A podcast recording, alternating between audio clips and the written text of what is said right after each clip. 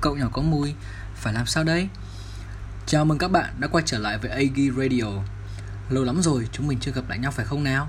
Hôm nay ag sẽ mang tới cho bạn một chủ đề mới Và cung cấp những thông tin rất hữu ích cho các bạn nam đấy.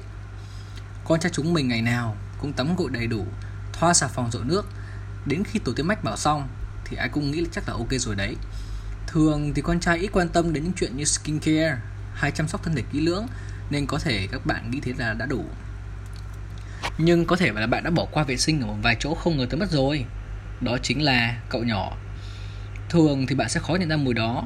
Có thể do bạn đã quen với nó, hoặc là mũi ở quá xa. Nếu mà mũi ở bụng thì quá là kinh luôn. Vậy bạn có thắc mắc tại sao cậu nhỏ của cậu của bạn lại có mùi khó chịu thế không? Nguyên nhân khiến cho cậu nhỏ của bạn có mùi có thể là do ẻm đảm nhiệm nhiều thiên chức như đi vệ sinh, tiết dịch sinh dục và xuất tinh. Việc này sẽ để lại các giọt dịch Lâu dần có cả dầu, tế bào chết tạo thành bựa sinh dục. Không những thế, cậu nhỏ cũng có chiếc áo lông đen huyền bí Ấm áp nằm ở gần hậu môn Dễ đổ mồ hôi vào ngày hè nóng nực. Nếu như không vệ sinh đúng cách Thì không chỉ gây ra mùi mà còn biến nó trở thành một môi trường lý tưởng Để vi khuẩn đến làm bạn cho thằng đệ của bạn Đỡ cô đơn khi bị thằng anh nó bỏ bê Gây ra nhiễm trùng và các bệnh sinh dục.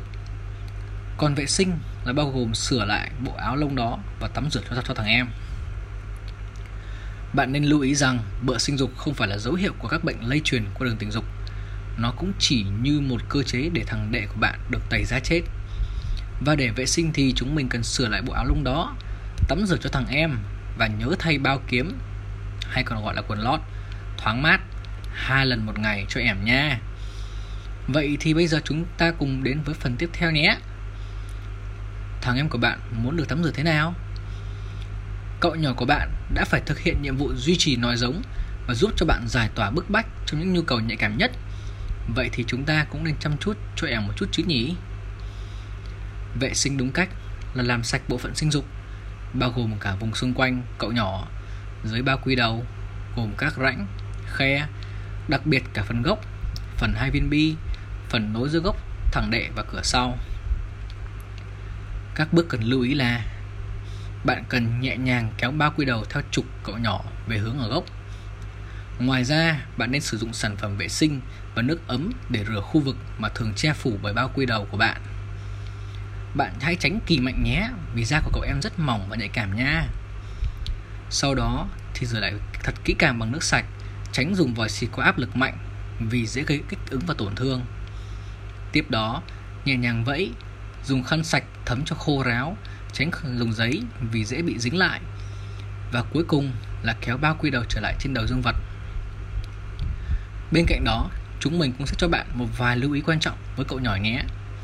Thứ nhất, nếu bựa sinh dục đã bị cứng lại, cậu nhỏ mong rằng cậu lớn lên không nên cố gắng gỡ ra. Vì điều đó có thể gây đau và rách da, thậm chí dẫn đến nhiễm trùng. Tránh cạo bựa sinh dục bằng các vật dụng sắc nhọn hoặc tăm bông Thay vào đó, hãy nhẹ nhàng xoa nước giúp làm mềm, tạo thuận lợi cho việc rửa trôi.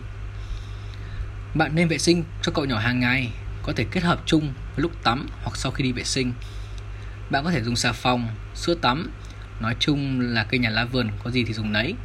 Chỉ cần các vật phẩm đó không chứa hóa chất quá mạnh, không làm cho cậu nhỏ của bạn bị kích ứng.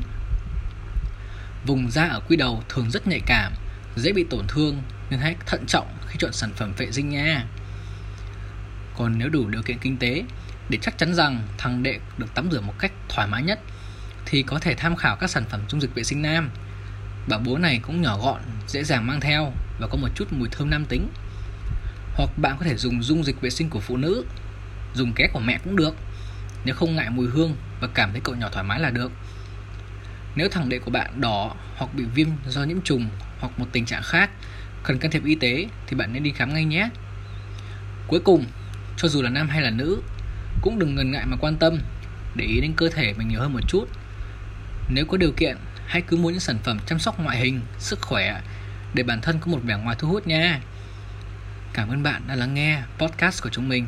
Tạm biệt và hẹn gặp lại nha.